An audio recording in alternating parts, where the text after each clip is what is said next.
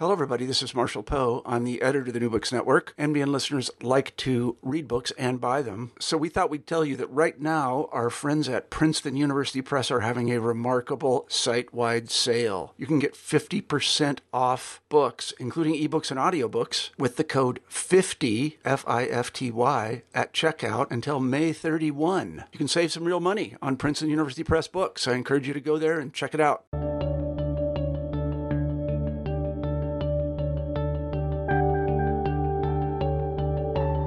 Hello, everyone, and welcome back to New Books in History, a podcast channel on the New Books Network. I'm Mark Klobas, your host. Today I'm speaking with Dan Jones about his book on the men and women whose lives were intertwined with one of the bloodiest events in human history. The book is entitled Crusaders The Epic History of the Wars for the Holy Lands. Dan, welcome to the show. Thanks for having me. Well, thanks for agreeing to join us. I was wondering if you could start us off by telling our listeners something about yourself. Well, I'm a historian. I write mostly about the Middle Ages. Uh, Crusaders is my eighth book. I've written about the Templars, about the Plantagenets, about the Wars of the Roses. I also make television programs. So I've presented a Netflix, a couple of seasons on Netflix of Secrets of Great British Castles. I've worked a little bit with HBO on Game of Thrones. I'm, you know, popular history is my thing. I really love telling stories. I really love uh, picking out the sort of weird, the wonderful, and the meaningful and the relevant from from the period that I've chosen to study. And as I speak to you, I have a replica Crusader sword in my hand, which I'm sort of waving around my office. So that's uh, that's just a little mental image for you to, um, to take you through the course of this interview. Well, I have to applaud your multitasking there. I, I, have to say that what you described there really encapsulates nicely what you've done in your book. I was wondering if you could explain to us what it was that led you to write a book about the Crusaders, and what distinguishes your book from the other works that have been written over the decades about the Crusades, many of which you reference in, in your own book. I think there's probably two parts to that. Uh, the answer to that very good question, and the first is why. You know, let's let's say why add to the great pile of books about the Crusades that have been written over the years. Stephen Runciman in the 1950s, Chris Tyerman, Paul Cobb, uh, Tom Asbridge, Jonathan Phillips in, in more recent years. All brilliant, brilliant historians, great works about the Crusades. The first, the first thing to say is that the Crusades are still there with us. They're there in the language. You'll hear every day that uh, people are, are, crusading about this or crusading about that. I think Donald Trump the other day was talking about the Democrats being on a crusade. I read a, a news article that Joe Biden was on a crack house crusade, quote unquote, the other day. you know, so there, I could fill up the next 45 minutes telling you stupid examples of people use, misusing the term crusade. But it's more seriously misused as well. If you look at Islamist terrorists, ISIS, Al Qaeda offshoots. Every time there's a terrorist atrocity, uh, suicide bombing, it's it's the credit is taken with the phrase "We've struck against citizens of the Crusader coalition." That is the propaganda view of the West from the Islamist terrorist world. Equally, the alt right, white supremacists, neo Nazis, racists, all enjoy on the far right in the West all enjoy using phrases like Deus Vult and images of the Crusades in order to further a, a sort of white supremacist agenda. So I'm saying lots of people are culpable here of misusing the word crusades, and I believe it's still important to keep thinking about how the crusades happened and how they pertain to our world today. Secondly, I would say that the important thing about the approach of this particular book that I've written, Crusaders, is the second R in that word. This is a book that proceeds through viewpoint chapters, taking us deep into the world of individual people within the Crusades, cast from a, a big, you know, pluralist cast list, ranging from Latin Christians in the West, Greek Christians, Armenian Christians, Syrian Christians, Sunni, Shia Muslims, Kurds, Turks, Arabs, pagans in the Baltic, Mongols, uh, heretics in southern France, men, women, and so on and so forth. I think that this is a, a, an approach to writing about the Crusades that I haven't seen done before. It bl- it blends together the sort of viewpoint chapter technique that's popularized in fiction by people like George R. R. Martin writing Game of Thrones, and it knits it into a, a proper scholarly understanding of what the Crusades are. So I think it's a new approach and it's a subject that has deep relevance for our times today. And so those two things combined with my interest in picking topics from my period, the Middle Ages, which translate to the world today. I, it just it just felt like a very timely thing for me me to be writing about at the moment. One of the things that I really like about that approach you described is that you really convey a, a, sense of earthiness to a subject about uh, like the Crusades, because so many of the books about the Crusades they're so wide ranging that it's so easy to uh, you know uh, lose sight of the individuals for this these events that sometimes these books that sometimes span centuries, and, and that earthiness I thought really came across in in your uh, opening uh, uh, section where you're talking about uh, Roger of of of Sicily and and, and his reaction to this proposal that his men bring, and it, it, I thought right there you, you, nicely kind of take you know all of the uh, you know ideology of the Crusades and, and, and, the vast span of time, and you and you immediately reduce it to the people. And I, I just thought that was a, a, a really nice way of opening it and, and getting to a lot of those things that you just described. Well, I'm, I'm, glad you picked up on that, and I think that the way the book starts is kind of important. Um, I was ve- I'm very conscious throughout this book not to follow previously trodden paths and to take characters that are maybe lesser known wherever possible and let them lead the story because it just gives you a different perspective. You know it just gives you a different route into these times. Now the, the chapter you're referring to was critical in in building this book. The obvious option for starting a book about the Crusades is to take Pope Urban II at Clermont in 1095, standing up and preaching the First Crusade. And he's saying, fighting men of the Latin West, you know, Western Europe, rise up now and go and help the emperor in Constantinople because the Turks are attacking his lands. And then we'll go on to Jerusalem and liberate them, quote unquote, from uh, from Muslim hands. Okay, that I, you know, we've read that a million times. So I thought, well, uh, well, you know, what did and it's it's all over the, the French and Latin sources of the time. But like, I was like, what did other sources say? What did the Islamic chroniclers say? And you go, you turn to the greatest one of the day, Ibn al-Athir, Iraqi chronicler writing in the 13th century, looking back on the beginning of the Crusades. He doesn't talk about urban. He says it all starts in Sicily, and he tells the story you're referring to. The story is this: in Sicily, 1060s, the Normans had arrived. We normally think about the Normans in England, 1066, but the Normans were also in southern Italy, Calabria, Apulia, heel and toe of the Italian boot, if you can picture that. They pushed down into Sicily, which was under Arab Muslim rule. They kicked the Arab Muslim rulers out of Sicily. There's two main Normans who do this. Robert Guiscard, he goes off to the Balkans to fight against the Greeks.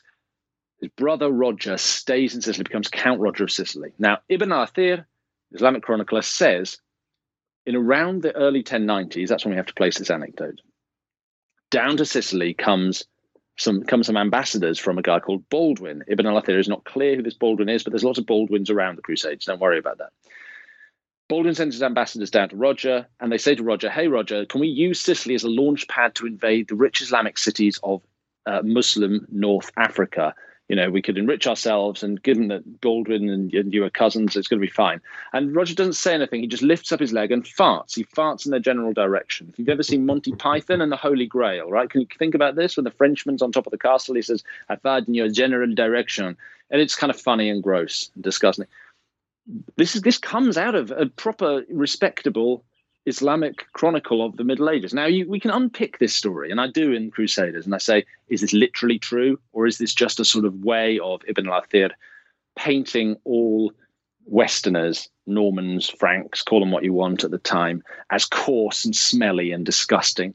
Listen, yeah, it probably is, but it but it touches on a different way to view the beginning of the Crusades, which is as starting in places like Sicily, Ibn al-Athir also mentions Spain and Portugal, the, the you know arena of the rest of the Reconquista.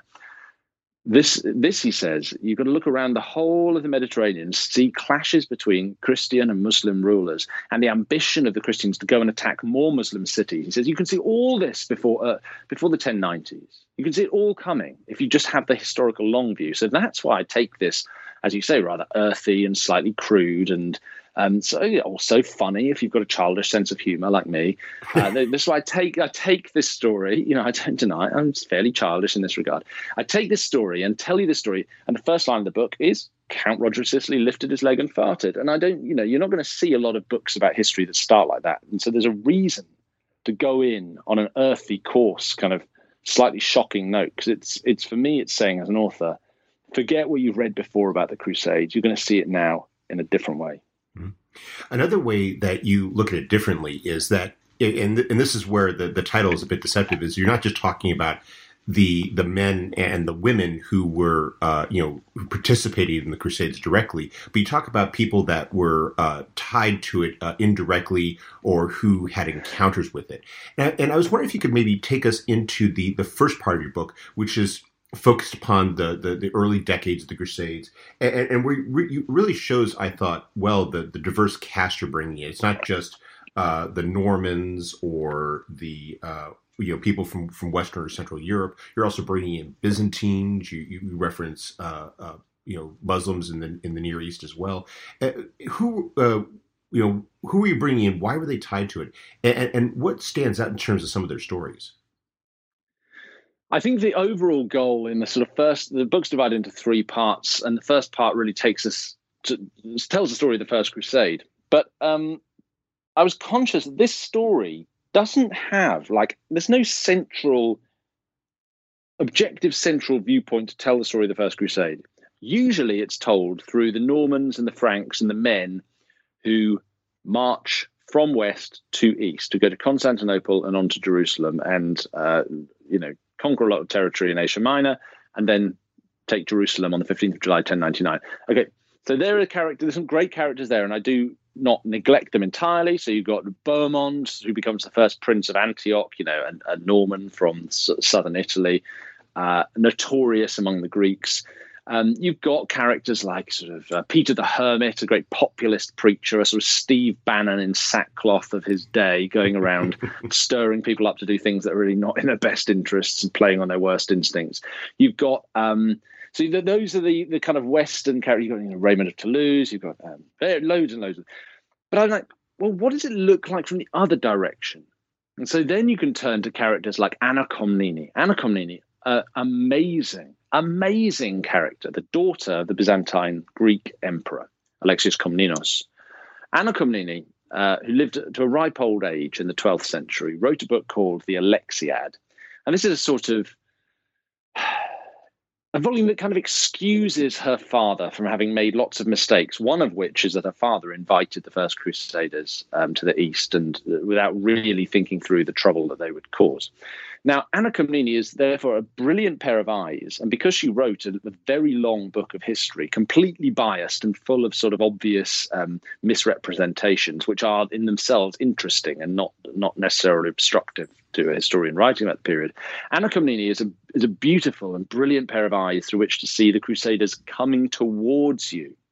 So if you intersperse her perspective with that of people like Bohemond, uh, later of Antioch, Bohemond of Taranto is his first name, but then Bohemond of Antioch, and Peter the Hermit, suddenly now you have a, a, Latin and a Greek perspective. And then if you throw in the the perspective of other rulers who are, you know, some of the uh, let's take the sort of Shiite Fatimids who are down in um, in Jerusalem, or some of the sort of Sunni Turks who are in the city states of Greater Syria, again, as the Crusaders are coming towards them, suddenly you start to get a very layered story. And um, the way I arrange the chapters is that these viewpoint chapters rotate between all these different characters. So you suddenly you go from being with Latins to being with Greeks, from being with Greeks to being with Sunni, to being with Sunni to being with Shia, and then and then you roll back around again.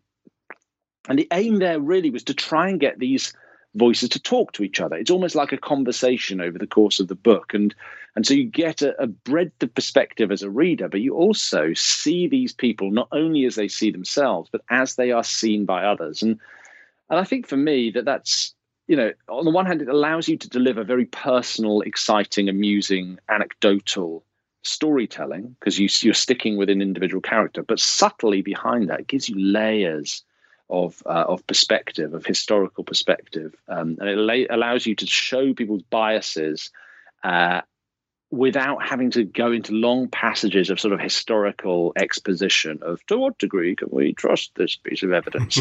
nah, nah. Never mind that. You show it by showing somebody else seeing the same things in a different light. So this is, you know, I've been working like nearly 15 years and, and I think this is like I'm just trying to get more sophisticated with my historical storytelling whilst also remaining kind of direct and anecdotal and fun, right? Mm-hmm. And, and, the way you do it is you don't get at the same time as you're telling stories, you don't get too bogged down in them. You're you're, you're gradually advancing the reader through uh, the events. So you start with the initial discussions about invading North Africa. You have the shift. You do reference Urban and his you know his, his famous sermon and then you take them through the first crusades and that takes you through the first part of the book. And then you get to the second part of the book. How does the perspective start to change? How, how does the focus start to change uh, that to the degree that you created that division between the parts Right. So, the, the, if the first part of the book, uh, the first of the three parts, takes us up to the First Crusade, I, I then like I can and I can remember writing it because I'm I'm standing in the room at the moment talking to you in the room that I wrote this book, and sort of scratched my head and paced back and forth like sort of the tears rolling down my face of frustration.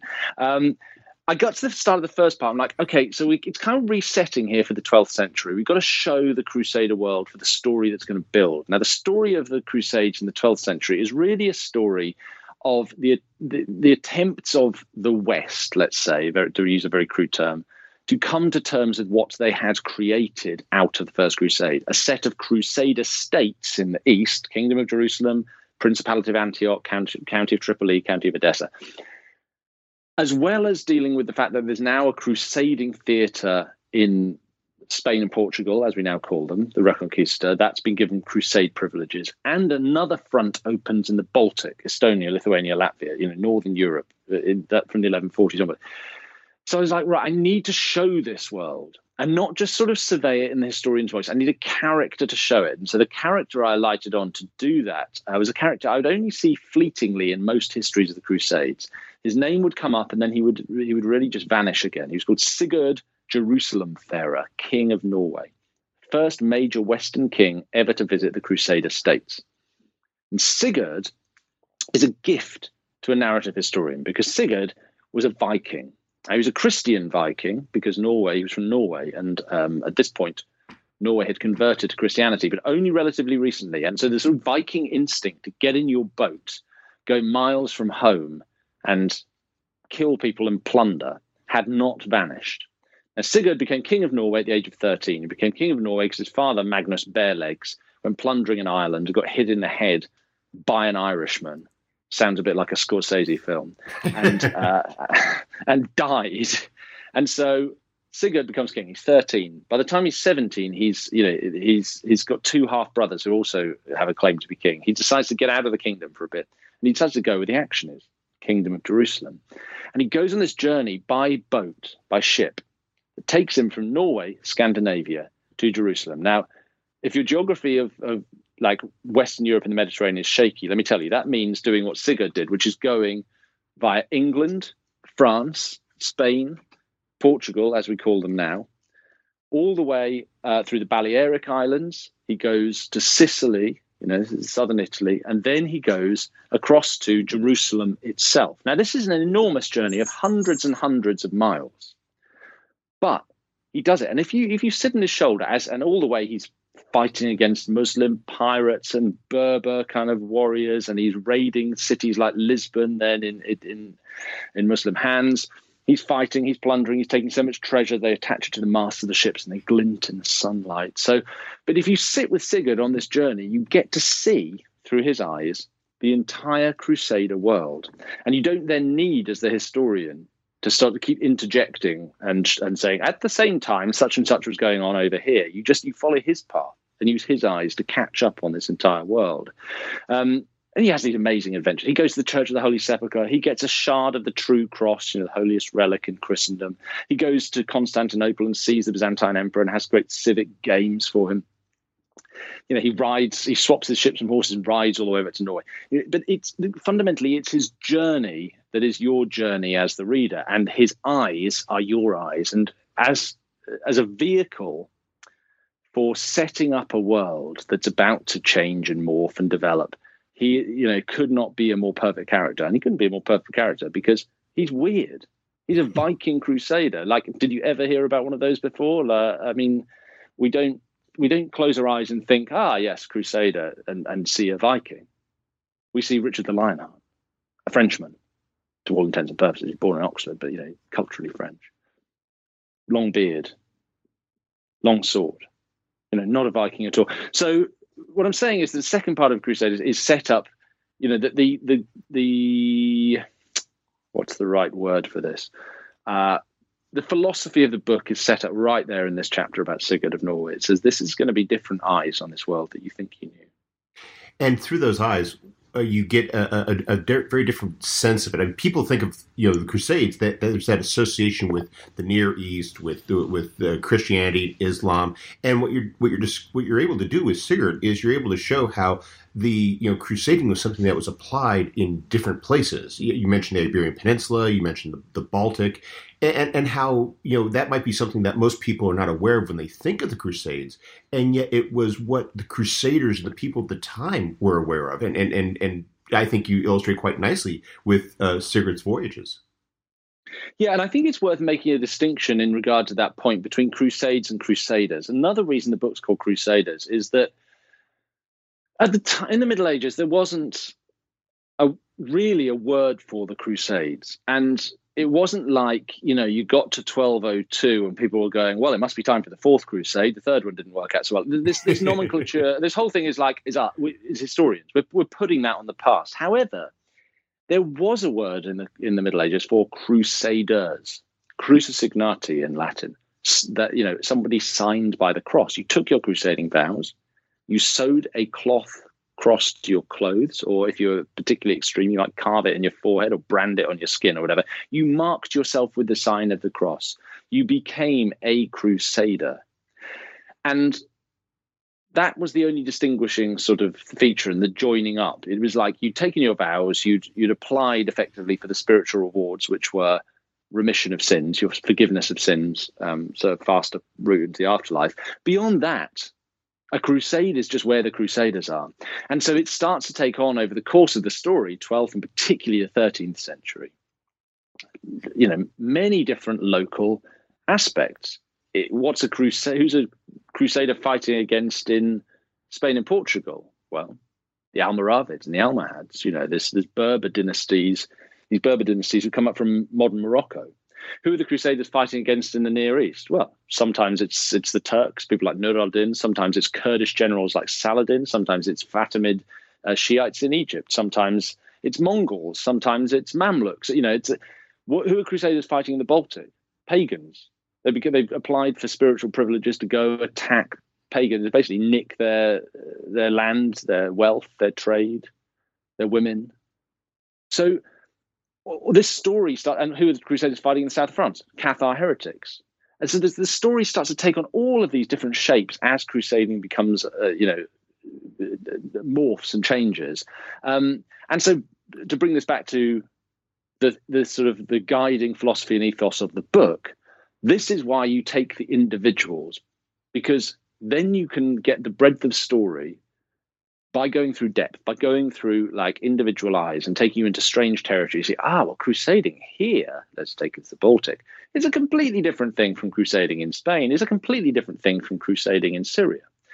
What joins them together is this is this one piece of strange theological gymnastics that says you can be a soldier of Christ. That's weird when you think about it, right? Mm-hmm.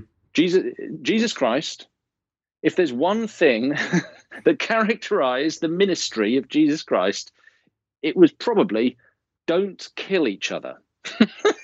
right? You're, you're, talking about a figure who's referred to as the Prince of Peace, and the uh, Prince you, of Peace. Yeah, you're a soldier for the Prince of Peace. yeah, right. You're so, so there's they go through this. You know, it's from Augustine, and it goes way back to the fathers of the church. But they managed to square this idea that well, you can kill those people. No, Christ would have wanted you to kill those people because they didn't believe in him. Hang on a second. I'm pretty sure Christ wouldn't have wanted that. But put that aside. It's nothing to do with what I think. They went through these theological sort of contortions. They came out with crusading.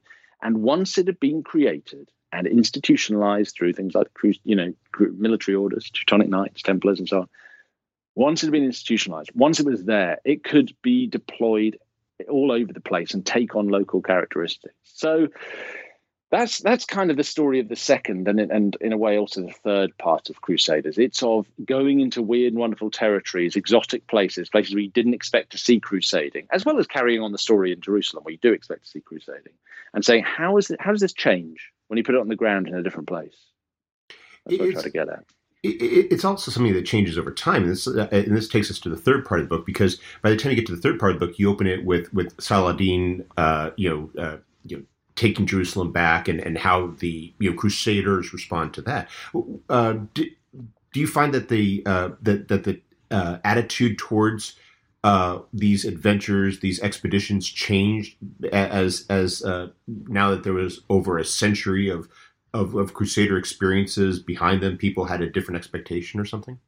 Yeah, I think through the 12th century. So you know, we're coming out of the back of the First Crusade um, and ending up, I guess, with the Fourth Crusade. Um, you crusading the big crusades, you know, the ones towards Jerusalem, have radically different sort of guiding principles Say the Second Crusade, you know, Crusade of Kings, where you have Louis VII and Eleanor of Aquitaine, the uh, you know, King and Queen of France, Conrad, the you know King Emperor of Germany, uh, you know, major major Western rulers leading these crusades. Partly because their stated political goal is firstly to liberate the city of Edessa, which had fallen to a Turkic warlord called Zengi. Um, this transmutes into a desire to attack Damascus, which fails miserably. I mean, that, that's the sort of political military goal. But the the bigger goal is to literally follow in the footsteps of their fathers to say, you know what, we're, we're, we're bad Christians these days. And we could be doing better, you know. And our, our fathers who fought on the first crusade, they, they were, you know, they were better than us. We need to literally walk the same in their shoes, you know, and go crusading just as they did. And they try and, and go on this. It's like historical reenactment, or it's like the Rolling Stones still playing their old hits, right? Like in their old clothes. It's it's slightly embarrassing and definitely weird. And uh, so that's the second crusade. Third crusade, totally different. Saladin by this time has united the world, the, the Sunni and Shia. Well, he's, he's sort of obliterated the Shiite Fatimid Caliphate in Egypt united Syria and Egypt under his effective military command, surrounded the Crusader states, destroyed the Crusader army in battle, taken half their cities, taken Jerusalem, taken the True Cross, captured the king. It's, you know, Third Crusade is shock, horror, throw your hands up in the West. Oh my goodness, I can't believe we abandoned our brothers in Jerusalem. We better go and do something about it. It's Richard the Lionheart, Philip Augustus. Um, you know, the greatest manifestation of their Christian chivalry is to go and fight in the East. The fourth crusade, you know, third crusade narrowly fails to get Jerusalem back. The fourth crusade, very different again. This is a commercial crusade by, you know, to all intents and purposes. The Venetians take charge under the leadership of the blind 90 year old uh, Doge of Venice, Enrico Dandolo, who leads this extraordinary expedition basically in pursuit of profit for Venice. I mean, it's got a sort of pious motive. They're supposed to go to Alexandria in Egypt and they're on uh, and, from, and thence to Jerusalem. In fact, they go to Constantinople, the greatest Christian city in the East, and they sack and burn Constantinople. And they steal the great, you know, relics and treasures of the Eastern Roman Empire, you know, the Christian Roman Empire. If you go to St. Mark's Basilica in Venice today, what do you see? Four bronze horses stolen during the Fourth Crusade in 1204. That's a crusade that's nakedly in pursuit of profit. I'm sorry, that's that's what it is. Um, and you know, anyone talking about the Fourth Crusade automatically sounds like the old guy in the bar telling you that the the, the Second Gulf War was just about oil. Well, I'm sorry. In this in this instance, it was just about Venetian profit, right? So, in answer to your, your broad question, yeah, the, the, nature of crusading massively changes as you progress through the 12th and into the 13th century. And then when you after the, papacy of Pope Innocent III, which straddled the you know the turn of those two centuries, all bets are off because Innocent starts using crusading as nothing more than a tool of the papacy to attack papal enemies. Now, those can be Muslims in the East. The Fifth Crusade, which Innocent preaches but doesn't live to see, was legitimately an attempt to win back Jerusalem by attacking Muslims in Egypt. But Innocent also allowed the Albigensian Crusade, against Cathar heretics in southern France, which is not the purpose of crusading at all. But these Cathar, these Cathars in general were sort of vegetarian beatniks who were doing nobody any harm. The deeper purpose of the, of the Albigensian Crusade, the beginning of the 13th century, around southern French towns like Carcassonne, Albi, and so on, is just to help the French crown extend its direct power over areas that had traditionally been rebellious or contumacious. That's what it's about. And this is not how crusading had been perceived in 1099. It's, it's something totally different. Now, if you fast forward to the middle of the 13th century, this has been extended, this policy of crusading against enemies of the Pope wherever they might be found has been extended to the point of total absurdity. You have crusades being preached against Holy Roman emperors, Frederick Hohenstaufen, his son Conrad. These are this is the Holy Roman Emperor. Frederick Hohenstaufen, in the middle of the 13th century, uh, sorry, in the uh, third decade of the 13th century, had managed to broker a deal with the Egyptian Sultan to get Jerusalem back on a power sharing basis into Christian hands. He was excommunicated four times and had a crusade preached against him. The Holy Roman Emperor. Now, today you'd give this man the Nobel Peace Prize. But, but in the middle of the 13th century, because of the way that crusading has, has been deployed as a sort of weapon of mass destruction of the papacy, you can now end up with the absurd situation where you know the same people who are leading crusades are the object of crusades. This is nuts, but that's that's where it's ended up.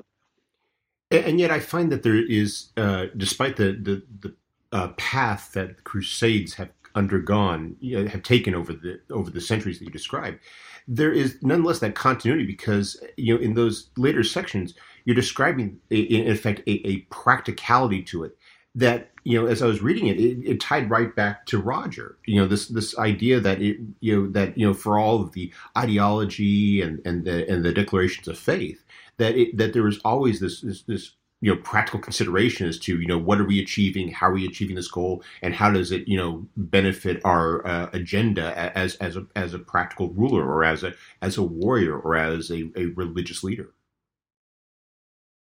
Oh don't get me wrong. Look they talk a good game and that's what's consistent all the way through uh, the crusading period is crusaders always talk a good game very easy easy to because this is you know the reason we keep the word crusade in the english language i think is because it it it, it speaks to this sense of it means you're on a mission with a with a, a cause from which you are uh, unyielding and unbending and that's that's the case in the Middle Ages as well. So you, you know you can we can look at the 14th into the 15th centuries and see the you know the sort of great flourishing of chivalry, the sort of Hundred Years' War era. You have people like Boucicaut, Henry Bolingbroke, you know the, future Henry IV, uh, first Lancastrian King of England.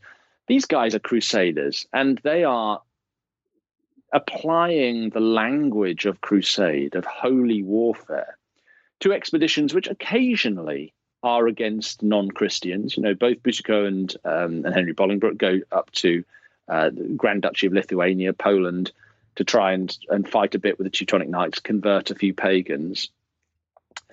But they're not crusaders as we would have recognized in in the 11th or early 12th centuries. You know, it, it's just the language that's been retained and sort of plastered over a totally new set of wars and a totally new set of power and ge- geopolitical dynamics.